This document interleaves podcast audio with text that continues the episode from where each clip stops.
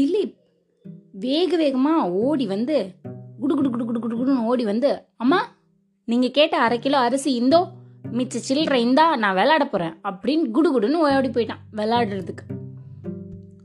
அவங்க அம்மா 1/2 கிலோ அரிசியை வடிக்கலான்னு அளந்தா, அதில் கொஞ்சம் கம்மியாக இருக்கு. 1/4 கிலோக்கும் கொஞ்சோண்டு தான் கூட இருக்கு. விளாண்டுட்டு இருந்த திலீப்பை போய் அவங்க அம்மா தேடி, டேய் இங்கே வா வீட்டுக்கு நீ அப்படின்னு சொன்னாங்க. வீட்டுக்கு வந்ததுக்கப்புறமா, இங்கே பாரு, நான் உங்ககிட்ட 1/2 கிலோ அரிசி வாங்கிட்டு வர சொன்னேன்ல, இதை 1/2 கிலோவுக்கு குறைச்சலாக இருக்கு, மிச்ச காசை வாங்கி நீ ஏதாவது சாப்பிட்டுட்டியா அப்படின்னு கேட்டாங்க. இவன், இல்லைம்மா, நான் போனேன் அந்த புளிய மரத்து கடைக்கு 1/2 கிலோ அரிசி கேட்டேன், கொடுத்தாரு, மிச்ச காசையும் உங்ககிட்ட கொடுத்துட்டம்மா அப்படின்னு சொல்லிட்டான். ஆனால் அரிசி எப்படிடா குறைஞ்சிச்சு அப்படின்னா, வரவல்ல அரிசியை சாப்பிட்டுட்டு வந்தியா அப்படின்னு கேட்டாங்க.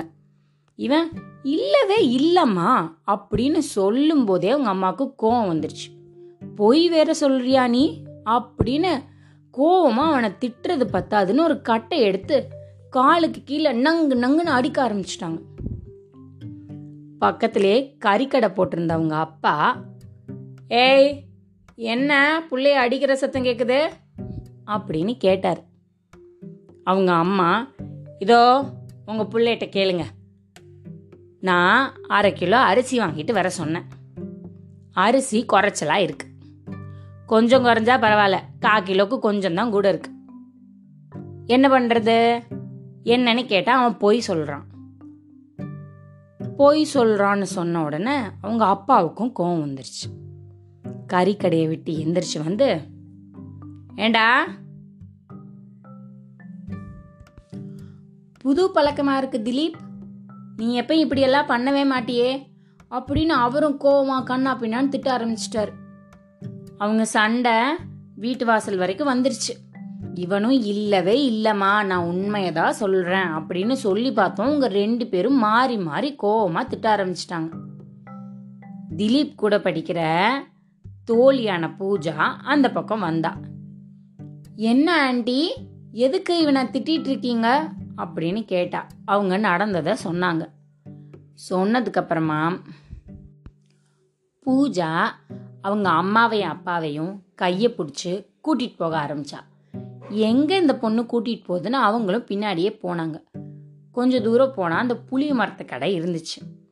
கடை வாசலில் ஜே ஜே ஜே ஜேன்னு ஆள் ஆளுக்கு சண்டை போடுற சத்தம், மக்க கூட்டம் அம்பட்டு நிற்கிது. என்னடா அப்படின்னு பார்த்தா, அந்த கடைக்கு புதுசாக வேலைக்கு சேர்ந்துருக்க பையன் தராசுக்கு கீழே காந்தத்தை ஒட்ட வச்சு எல்லாருக்கும் குறைச்சி குறைச்சி அளவு போட்டிருக்கான்னு அங்கே சண்டை நடந்துக்கிட்டு இருக்கு. இதை பார்த்ததுக்கப்புறம் தான் அவங்க அம்மாவுக்கு புரிஞ்சிச்சு, பிள்ளைய தெரியாமல் கோச்சிக்கிட்டமேன்னு.